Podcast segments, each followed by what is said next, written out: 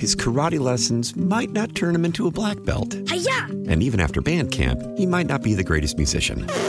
But with the 3% annual percentage yield you can earn on a PenFed premium online savings account, your goal of supporting his dreams Thanks for everything, Mom and Dad. will always be worth it. Apply today at PenFed.org slash savings. Federally insured by NCUA. $5 minimum to open account. To receive any advertised product, you must become a member of PenFed. PenFed's got great rates for everyone. It is 708 in the Twin Cities. Uh, well, certainly, I think a lot of people have been paying attention to the tragedy that occurred with Otto Warmbier. He's the 22 year old uh, University of Virginia student who went uh, in 2016 on a tour group. Uh, he was visiting China and then apparently signed up for this five day tour group with a group called Young Pioneers to go to North Korea. Uh, there was an allegation that he had attempted to steal a propaganda poster uh, from the hotel that he was staying at, and he was arrested and charged before he could leave the country, uh, sentenced to 15 years hard labor. Uh, there are now reports that actually he had been in a coma now for a year. He was uh, sent back to the United States about two weeks ago, and just um, last week he passed away. Uh, a lot of questions about what kinds of uh, repercussions there should be for North Korea a lot of confusion about exactly where North Korea stands. Uh, a lot of uh, questions about should Americans be barred from traveling to North Korea. Uh, my next guest is Gordon Chang. He is the author of Nuclear Showdown, a book about North Korea. He is an expert on China as well as North Korea, and he is kind enough to join us now. Mr. Chang, thank you so much for coming on. Well, thank you. All right. Let me ask you, sir. Um, you know, I, I, actually did catch a little bit um, of a actually 2020 an ABC show last night that was actually very good about and it talked about this hotel that that tourists stay at when or most tourists stay at when they go to North Korea sort of on an island and it's this large hotel and there's umpteen floors but there's no fifth floor and you're not supposed to go on it and there are reports that uh, Mr. Warmbier may have, in fact, gone on this floor. There's a grainy surveillance tape uh, of a tall, um, Caucasian looking person taking down a poster. Um, what are your thoughts about some of the reports of what might have happened with Mr. Warmbier and, and what, what could have gone wrong there? Well, he did try to take down the poster from that surveillance video that has been displayed. Um, and indeed, in a regime like North Korea's, that is extremely serious because it's an act of defiance. And leaders like Kim Jong Un, uh, the ruler of North Korea, who are insecure, um, are worried that one act of defiance will be copied by another. Now, we in America, we live in a democracy, so symbolism is not that important to us because our government is legitimate. Um, but that's not the case in a lot of other countries. And Otto Warmbier um, did something which I guess he did not know the significance of. But nonetheless, um, what the North Koreans did was brutalize him. There was no excuse for that and there has to be some cost imposed on North Korea. Otherwise, uh, other regimes will think that they can also brutalize Americans and get away with it. All right. So, uh, so that and that's what, what this report said, and they did have the surveillance video. And obviously, I suppose if if an American college student ripped down a poster in an American hotel, there might be uh, a fine. There might be a misdemeanor, petty misdemeanor charge, something of that nature but he was literally, um, you know, arrested, you know, pulled off the plane before he could get back on it to get out of there. Um, one of the things that I did think was interesting about this show is that they did say that he was very concerned because they told the, this tour group, don't take pictures of the soldiers and don't do this. And somebody who was with him said, you know, Otto was very concerned about taking inappropriate pictures. So he, he, he seemed to have some focus there but um, and obviously this is just one person saying that. But are there very strict rules for for tourists in terms of all those kinds of things? Well, there are extremely strict rules, and and the regime wants to prevent um, Americans and other tour, foreign tourists from having contact with North Koreans, which is the reason why that hotel you mentioned is on an island because it's easy to control the residents there. The tour guides are, excuse me, are all thoroughly trained, indoctrinated. Um, this is an attempt to basically um, make sure that there is as little contamination as possible. And so, what Otto Warmbier and others have gotten is the official view. He got to see what they wanted him to see, and so that's not nearly the real North Korea. Um, but that's the way these tours operate. And uh, you know, it sounds as if, from what I have read, that he was uh, with a group in China, and that they all sort of spur of the moment signed up with this group called Young Pioneers, which is based out of China that operates these tours. Uh, Young Pioneers is now saying that they're not going to take Americans. Are, I mean, it's uh, difficult for me to believe, and especially you know, as, as a parent of, of teenagers, it, it's difficult for me to believe that, that people are still allowed are able to go to North Korea. I mean, how easy is it to, to get there? Um, it's not that hard. Um, you know, there is a travel advisory from the State Department about not going to North Korea. And it's for good reason that the State Department warns people that they shouldn't be traveling there. But there is no outright ban. And one of the things that the State Department is now considering is taking that travel advisory and turning it into a ban. I don't like nanny state rules about this, but the one thing that we often forget is that these tours um, put, uh, funnel money directly into the regime because 100% of Otto Warmbier's um, uh, things that he spent for the tour, on the tour, go directly into uh, the hands of Kim Jong Un, and um, there he can use them for missiles and nukes. And because money is fungible, that's what happens. So every time you see a North Korean missile uh, arcing into the sky, that's your tourist dollars at work. And that's why I think we need to ban tourism to North Korea, not so much because we want to protect Americans against themselves, but we certainly want to prevent the regime from having the resources to make itself even more dangerous. And, and, and obviously, it seems like any American there is vulnerable to you know being arrested for, for a, a, relatively minor infraction or just a made up infraction. I guess there are at least three other Americans that are being held there. Um, what what would you say about you know the incarceration system, the prison system, sort of the gulag that I, I guess exists in North Korea? Well, it's horrific, and as as tough as the treatment that Otto Warmbier and Americans have received, it's not as bad as the treatment that North Koreans get from their own system.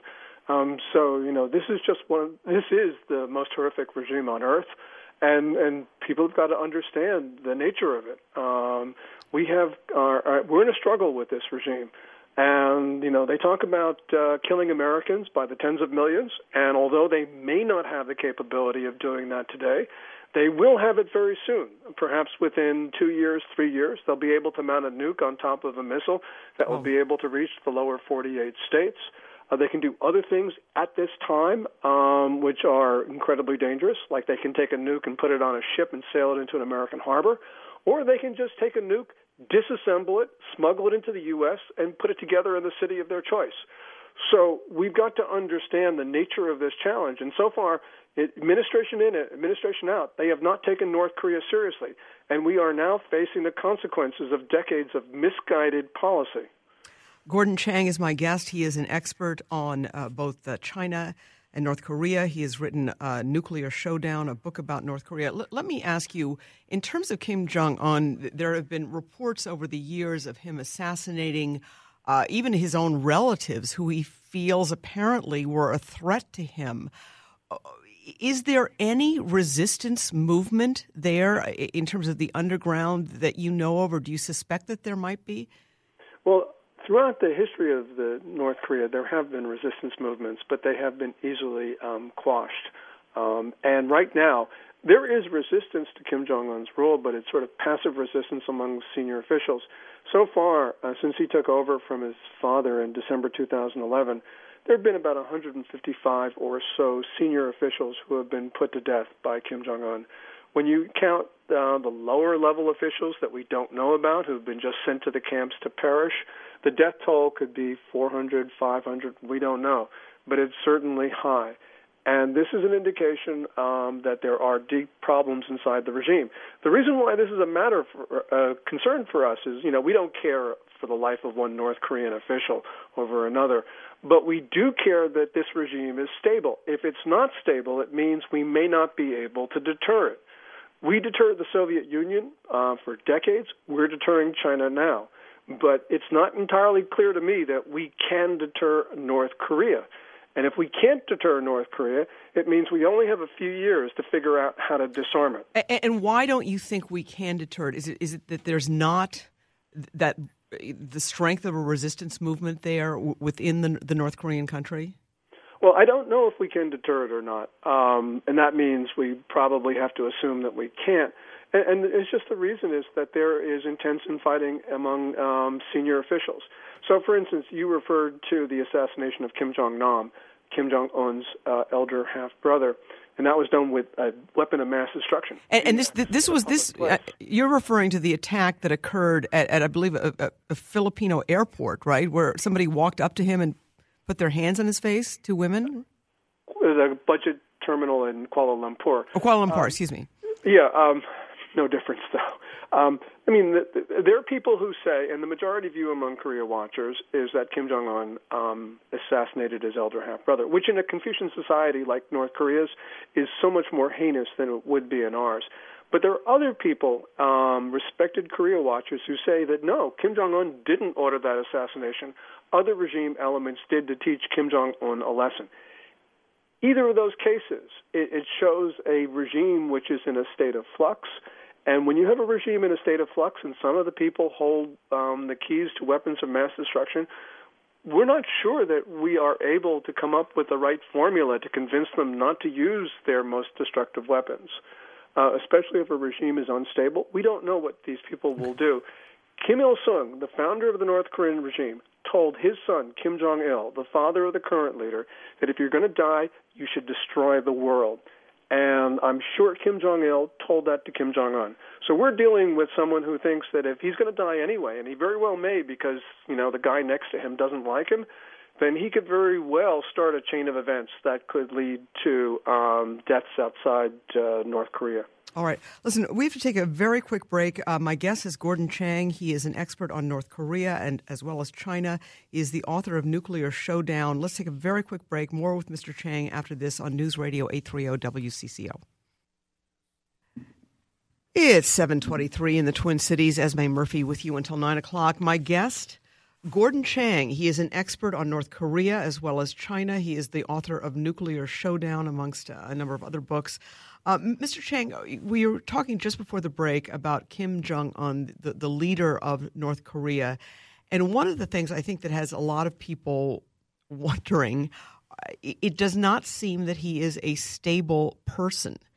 And, you know, when you go back to just in terms of some of his actions, his actions against uh, his own relatives, you know, his assassinations of his own relatives, um, you know, I don't remember this very well, but from what I've read of the Cold War, when you look at sort of Joseph Stalin, yes, he was a tyrant, he was a dictator, he was brutal, but at least I, I think there was the indication that he was sane. Um, is there a concern that Kim Jong Un is, is not sane? I'm actually not concerned about his sanity. I think that he is sane. But we got to remember that he operates in a uh, political context where the incentives for him to do things which would surprise us are very high. And, and so he lives in a very different world, um, one which um, his security is not assured. Um, so I think that if you would take almost anybody and put them into Kim Jong Un's position, you would have someone acting pretty much in the same way. Now, Kim Jong Un came to power in some unfortunate circumstances. His father, his predecessor, didn't have time to train him up because running the North Korean regime is a very difficult balancing act. And also because Kim Jong un has tried to change the nature of the regime at the same time that he's tried to consolidate his position in it. Those are two very difficult tasks, very ambitious. Um, but you know, I I think that he is rational. It's just that he operates under incentives that we find to be uh, unimaginable. And is he? Um, and he's still very young. I mean, is he? Um, you know, and, and for a while his wife disappeared. I mean, it just seems like it's it's an, an extraordinarily unpredictable situation. Let me ask you, what kind of? And I have actually seen, um, you know, CBS News has somebody who uh, actually used to work here in the Twin Cities, who's from the Twin Cities. He's a reporter over there. I mean, I'm just wondering what kind of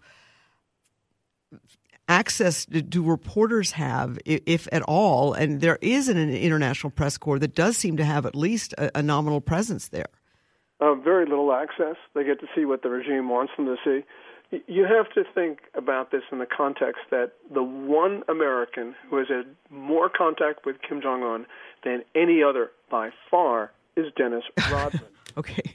So, um, and and um, that will give you a sense of, of just you know that Kim Jong Un is is indeed strange. Um, um, but it also means that um, he is capable of doing things which would surprise us. Because, for instance, his father and grandfather would not have had the friendship with Rodman that he maintains. And this has significance for us because there is only one individual in the world who can claim both Kim Jong un and Donald John Trump as friends, and that happens to be the worm. All right.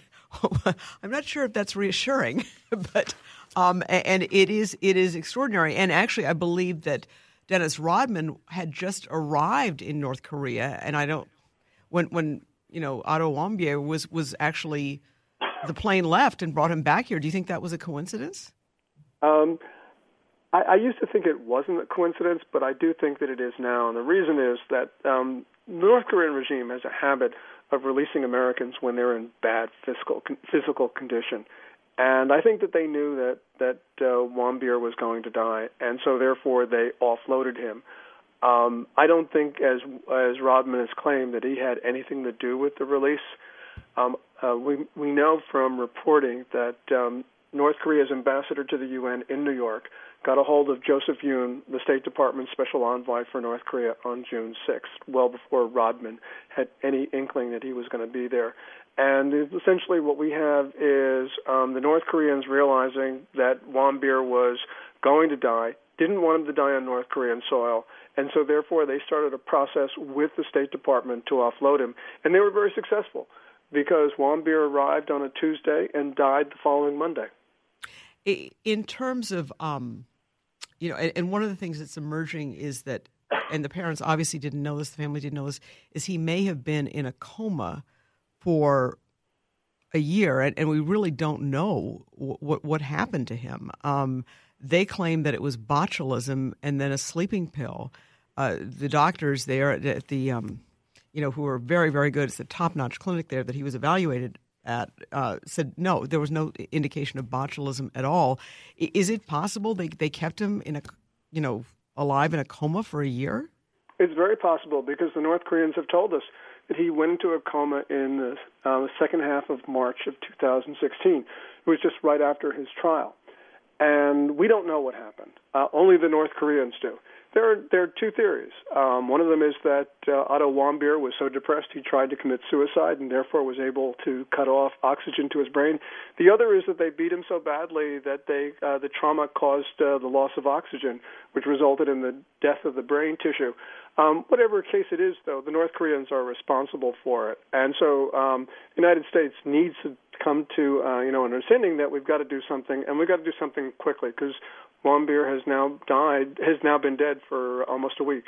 All right, and and and so far there's there's been no kind of retaliation. What kinds of possible retaliation do you think we could take? We have all sorts of things we can do.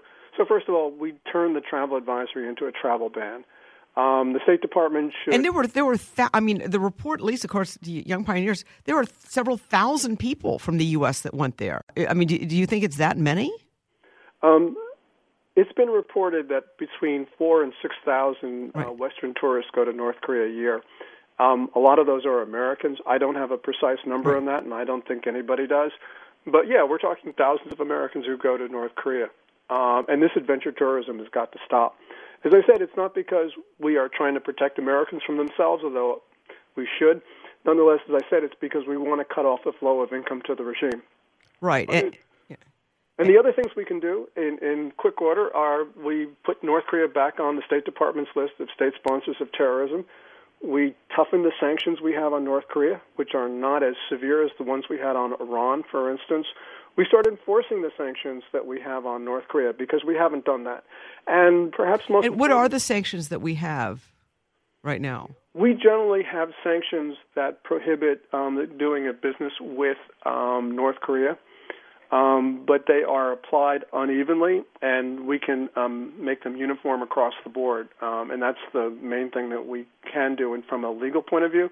But the most important thing is um, we've had all these sanctions in place for years, and we don't enforce them. Um, and so, therefore, the most important thing is, is actually making sure that uh, people adhere to them. And the other thing that we can do, and this is the most important of all, is we just merely enforce U.S. law. We have allowed, for instance, Chinese banks um, and Chinese enterprises um, to launder money for the North Koreans using the U.S. financial system to aid Pyongyang. And that's got to stop. And so I think that what we need to do is take a Chinese bank, such as Bank of China, one of China's big four banks, which was named in a 2016 UN panel of experts report for devising a money laundering scheme. I don't think they should be doing business in the United States. Um, I know the penalty would be severe, but we don't have uh, very much room for getting this right anymore. And we have to tell the Chinese, for the first time since 1994, that we're serious about protecting Americans. I don't expect China to take us seriously when we place such a low priority on North Korea. And although, you know, administrations talk about North Korea in, in dire terms, in effect, the priority they've placed on North Korea has been pretty low. All right. Well, listen, Gordon Chang, a, a fascinating conversation. Uh, we certainly appreciate your time, and obviously, uh, I think a warning to the entire U.S. about uh, this rogue nation. Uh, thank you so much, sir. We really appreciate it. I really appreciate it. Okay, thank you. Absolutely. Gordon Chang, folks, uh, he is the author of Nuclear Showdown. He is an expert on both China and North Korea. Obviously, a tragic situation with the death of, death of Otto Warmbier, but you hear Mr. Chang saying uh, the U.S. needs to needs to wake up here and, and do something about um, this, uh, again, rogue nation. All right, folks, we do have to take a break. We're running a little late.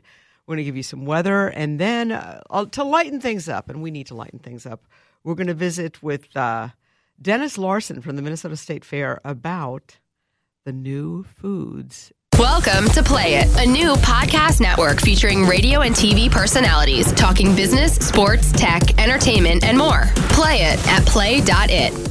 All right, folks, it is 738 in the Twin Cities. Esme Murphy with you until 9 o'clock, along with studio coordinator Jonathan Lowe. We are lightening things up here, folks. I can't believe we're actually talking about the Minnesota State Fair, but it is, in fact, June 24th. So we're just, what, eight weeks out, I think? Eight weeks out or so. Uh, Dennis Larson is the food guy at the Minnesota State Fair and is joining us right now. Hey, Dennis, how are you? Hi, me very well, thank you. Well, listen, um, and, and, when does the fair start? I mean, it's about eight weeks, right? yeah, we're about eight, nine weeks. It, it, creeps up fast, and you know, you hate to say that, but I'm not wishing the summer away, but uh, we keep talking about the end of summer, so. All right. well, uh, and, and, and certainly the fairgrounds are awfully busy today. This is one of, um, Back to the 50s is one of your biggest events, I would, I would imagine. That it is absolutely the, the biggest event outside of the fair that we hold every year. And, oh, uh, really? It's a beautiful weekend and uh, a lot of uh, like jumping back 60 years as if the fair was really going on. oh, very, very cool. All right. Well, let me ask you because every year this happens and you do the big unveiling. Um, how many new foods do you have this year? We wound up with 31 new foods this year. So about an average year, normal, I shouldn't say average, but a normal year. We try to hold it down to a couple dozen or more. Otherwise, it just becomes a little daunting to keep track of them all. okay, and and I'm just looking at your website. You actually have because I was just about to ask this, and I saw it on on your website. The the state fair actually offers nearly 500 foods at 300 concession locations. Yeah, that's just about the numbers. Yep, every year. Yep. Wow. And has it always been that big in recent years? Well, it's it's it has a actually the number of it's hard to believe, but in uh, the last 20, 30 years, the actual number of outlets is actually down a little bit. But that's because some of the smaller stands and just pop stands and things of that sort of kind of gone away. So we actually have fewer than we had even 20 years ago as far as outlets. But the number of foods I think continues to grow, and uh, as we add new foods, some go away in two or three years, and most of them hang on. So yeah, we're just okay. about up to 500 foods total. And I'm sort of kind of looking at some of the lists, and I, I feel like I'm seeing some themes developing. A little bit, uh, yeah. Uh, bacon, bacon yeah. is big. Bacon has always been big, but but bacon is super big this year in terms yeah, of new foods. Every year, I think they can't find another way to serve or slice or dice or whatever with bacon. But this year, yet again, they came up with some good ones, and I say they even ran out of pig ideas and they came up with duck bacon. Who'd have ever thought that there's such a thing as duck bacon? So, oh wow, uh, okay, duck bacon. Okay, I hadn't even gotten yeah. that far down there. Yeah, um, duck bacon wontons at the Giggles. Yeah, that's uh, well, Giggles Giggles is is pretty darn good. So that that's one one of my personal favorites. But a lot of bacon and also waffles are big as well. Yeah, uh, variations of waffles and so on. With uh, who'd have thought we'd have truffle, you know, truffles at the fair or truffle oil. Uh, never even heard of double black diamond truffle oil. At oh, okay, well we'll have that then. All right, yeah. And then um, another one that I thought stood out to me, um, deep fried avocado. Yeah, which sounds yeah. really good, actually. Yeah, it's it's kind of tricky because avocados, know, are kind of soft, and they they uh, and Daniel Guerra said they took them about almost three years to figure out exactly how to do it, but they got it manufactured. Actually, brought in some samples for me and the crew, and it was uh, critically acclaimed. I'll say. So it was critically acclaimed. Yeah. Okay, yeah, they're uh, deep fried avocado. It's avocado slices dipped in a lightly seasoned batter, deep fried and served with chipotle ranch dipping sauce, mm-hmm. and that, of course, mm-hmm. is at O'Gara's. So, so the folks at O'Gara's actually told you it took three years to develop that. Yeah, they said they've been working on it for a while, and they think they finally got it. So, because it's kind of a delicate product, they get it and you know create it and hold it right. So. Okay, and and oh, and then there's the duck bacon wontons, duck yep. bacon, grilled sweet corn, and cream cheese combined inside deep fried crescent shaped wontons and served yeah. with dipping sauce at Giggles. That I love. That that's in the place which I, do they still call it Machinery Hill? Well, we do affectionately. We call it or, or the hill. There's not so much machinery okay. there. There's a lot of uh, urban lawn tractors. urban lawn tractors, but but folks, that that is that is one of my favorite areas, and that is really the the walleye cakes there. Ooh. I'm, I'm getting hungry, hungry just kind of going over this. Let me ask you, Dennis. You mentioned that that um, uh, some f- samples were, were distributed to you. Uh, do you who actually tastes all the new foods? we try to whenever possible, especially if it's a product we don't quite understand. Uh, uh, we, we, and that probably comes up a lot. So, yeah, and uh, I, I, it's uh, thank goodness it's not just me. You know, the old Norwegian guy here. We wouldn't have too much out there, but I, I have brought in some younger folks and a more ethnically diverse group, and uh, I have them bring in samples, especially the local restaurateurs. So Daniel Guerra brought in some stuff. We did the duck wontons; they were very, very good. Uh, French Meadow has got a uh, scone nuts, they call it. It's the scone batter, but it's deep fried, which is a little bit different. You don't normally do that with scones, and then it's gluten free, and it turned out to be a very good gluten free. All right, yeah, yay! Yeah. Okay, well, you know something, and I just. I, I just our, our, wonderful studio coordinator, uh, Jonathan Lowe, who's so fabulous and does such a fabulous job every Saturday, was looking at the list and bemoaning that that the, the lack of gluten free options. Oh, and and so you're saying these scones? We've got three of them on there this year. Yeah, we're, uh, we're yeah. Uh, so we're we're looking for. We try to add three or four every year whenever we can. We've got a pretty good gluten free list too. So, but uh, and yeah, is that available yeah. separately? Can people find that? And Jonathan's nodding yes. Yes, uh, literally it's on the website, and uh, a celiac support group uh, does uh, does a, a booth and a handout at the health fair, and uh, that way they can they can get it one or two or three different ways. And there's several dozen uh, options at the fair. And, okay, uh, French Meadow does a good job. I got to say this: I was I'm looking, I'm photo, I'm photoing, I'm getting through all the photos of all the foods, and I and I have to say, uh, the first two, uh, I looked at them and I said, I hate these. I hate these, and the only reason I hate these is because I can't have them because I'm so oh. jealous that I can't have them. right. Basically, the bacon fluffernutter. Yeah. And the uh, bacon up pup. Bacon right. Up, yeah. and, and, actually, I was I was talking with like I think one of the interns at, at, the TV station, and they had no idea what a fluffer nutter was, but I remember the fluffer nutter. Oh, absolutely. And and this absolutely. is um wait yeah. a minute the fluffer nutter. Yeah. Let's okay the bacon fluffer nutter grilled yep. cinnamon bun sandwich with a bacon peanut butter and marshmallow fluff cream yep. fluff cream filling at the sandwich shop. So yeah, yeah. There you go. Um, but I I do want to get back to the um. Uh, the gluten-free option for my friend Jonathan. Yes, they're called Jonathan. mini Sconuts. Yep, and butter. Look at the even the raw cookie dough. They're going to have one variety that's gluten-free and it's chocolate chip. So you can. Okay, and I want to ask you. Okay, I want to ask you yep. about the raw cookie dough here in a second because I had a question about that. But nope, um, the mini sconuts, uh, yep. buttermilk scone holes filled with chocolate, marshmallow, and Nutella, deep mm-hmm. fried and topped with a dusting of powdered sugar, gluten free, Jonathan, yeah. at French Meadow Bakery and Cafe, north side of Carnes Avenue between Nelson and Underwood, right across the street from the WCCO, WCCO booth. radio booth. Um, number one, I, I don't know how how much I can glow about French Meadow Bakery. French They're Meadow really Bakery good. is really one are. of the best gluten free places in the cities. They they do it they do it basically they do it right every time. They're organic. They they do a lot of great stuff. And the fact that they're right across from the WCCO booth does not it, it's never escaped my eye ever. even. It- exactly. And so um, I, the one thing I haven't done and I've always wanted to try to do is try Nutella. This is my way to try Nutella. Thank you very much, Oh French, my gosh, French Meadow Bakery. Nutella. We, we live at Nutella on Nutella at our house. Um, all right, and then let me go. Where who, now, who is offering the um, cookie dough? Because I didn't want to look at that one. Yeah, the cookie dough is done at the Blue Moon Dine-In Theater.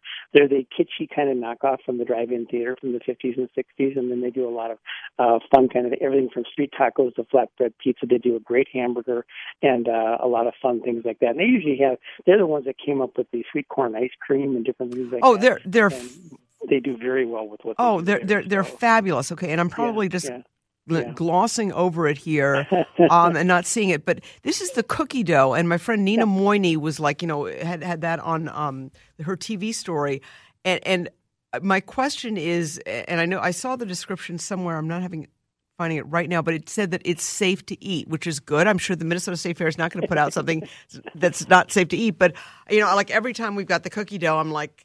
No, don't eat it until You're we cook it because you're Mom not going to. no. right. This cookie dough, though, is safe to eat. Absolutely. Yeah, it's a couple different things. Either in it is trending nationwide. There's storefronts popping up in Manhattan and everywhere, and uh, so we were glad we were able to capture it this year. Many of them do many flavors. Of course, at the state fair, you just can't do that many because you can't get it out. So they're going to do, I'll call it a flight of, of cookie dough, for lack of a better term. And uh, it is uh, they're they're not using eggs. Some of the cookie doughs they use pasteurized but they're just skipping eggs altogether as an ingredient. And then uh, the flour actually is, I think, I, I don't know if I'm using term, but it's irradiated, so it's absolutely good to eat raw as it is without being baked. So, yeah.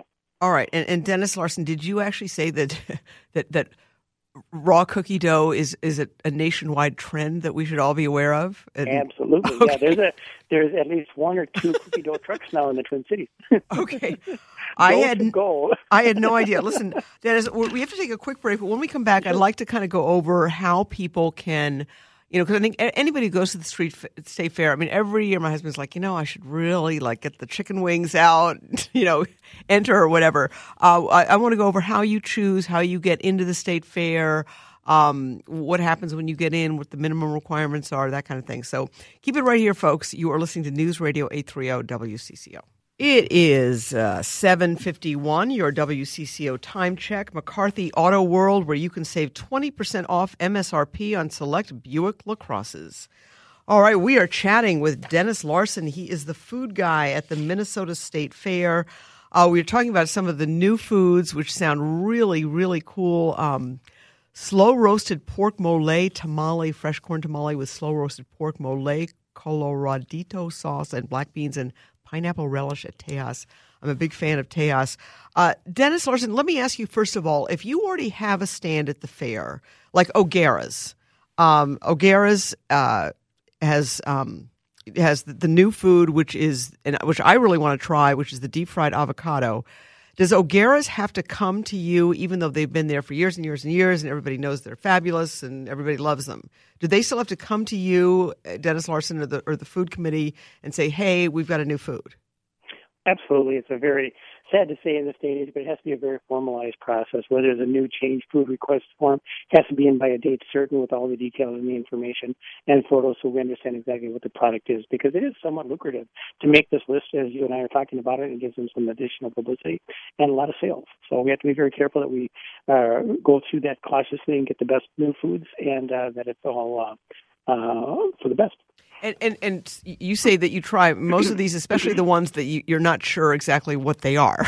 yeah, well, uh, I got to admit, duck wontons. I, I only had duck once in my life. I wasn't sure I wanted it in a wonton, but it, it turned out. I bet I bet it, I, I bet that's amazing because I love duck, but um, Yeah, yeah. I bet that's really good. Okay, so even even somebody who's really established, like an O'Gara's, has to come to you with their new product, and, and you've got to say, and, and do you, I, do you ever say no or Sure. Well, the two parts there's two parts to that. Is that O'Gara being an Irish pub theme, he has to bring us a product that kind of makes sense with who they are and what they're doing. The avocados were a little bit of a stretch, but we thought with a bar food or finger food, that type of thing, that goes good with uh, uh, an adult beverage. We thought was a good choice. But all of them, I always say the simple It's green.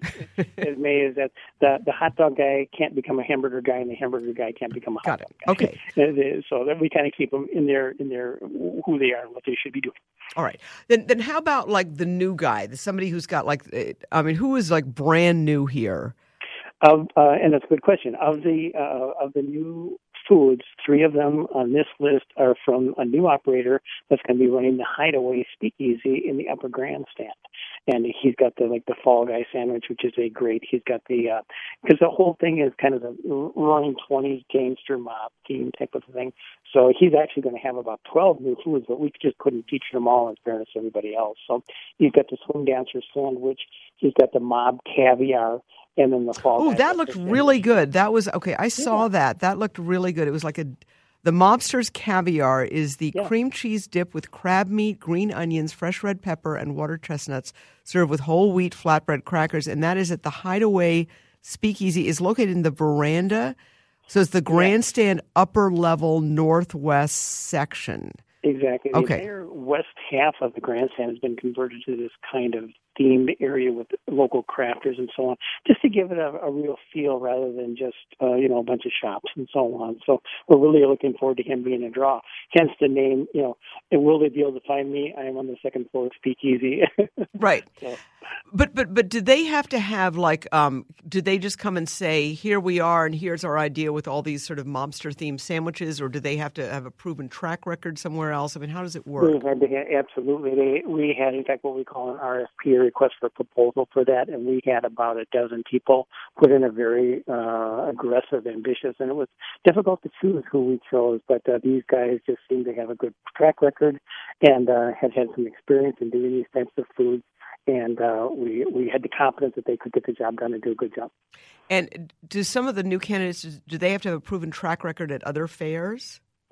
Absolutely, yeah. And uh, everybody told me, well, how do you get into the fair? And I said, well, it's not the most exciting thing. I said, but you have to have a proven track record with experience, have worked other large fairs, or at least a lot of small fairs around Minnesota, and have really dealt with dealing, you know, uh, serving a lot of people in a in a big hurry. I mean, a lot of restaurants doesn't mean you're good at a fair or a festival. Know, even the grand old days and county fairs and things of that sort is uh, the most important part. I think the perception is made is that if I have something brand new, batter dipped, deep fried on a stick, Dennis will let them in. Well, that's not it. It's more important that you have a good track record with product. We have a couple of new operators that didn't even make the top ten list or the new the new foods, but they're new operators. I mean, Que Viet has been around for quite a while. They're a Minneapolis operator. She's bringing in uh, bubble tea and one Vietnamese iced coffee. And but she didn't make the new food list because it's egg rolls and wontons. Well, we've always had egg rolls and wontons. It's really not fair to the people that are here, but we needed more of them and thought we'd bring them in. So Very cool. Uh, um, and where can people get information about entering and what the deadlines are and that kind of thing? absolutely. Obviously, it's too late for this year, but for next yeah, year. yeah. This year we're all done. We're getting everything put to bed. But yeah, on our simple website, mnstatefair.org, and if you if you just scroll down to the bottom, it says "Becoming a Vendor," and it has a lot of basic information on there about becoming a vendor at the Minnesota State Fair. So Well, Dennis Larson, always a pleasure. Thank you so much for uh, joining us and, and giving us a preview of what we can all eat at the state fair. Absolutely, I enjoy our annual visit, Esme. All right, absolutely. Take care. All right, coming up, Professor David Schultz of Hamline University. His karate lessons might not turn him into a black belt. And even after band camp, he might not be the greatest musician. But with the 3% annual percentage yield you can earn on a PenFed premium online savings account, your goal of supporting his dreams Thanks for everything, Mom and Dad. will always be worth it. Apply today at penfed.org slash savings. Federally insured by NCUA. $5 minimum to open account. To receive any advertised product, you must become a member of PenFed. PenFed's got great rates for every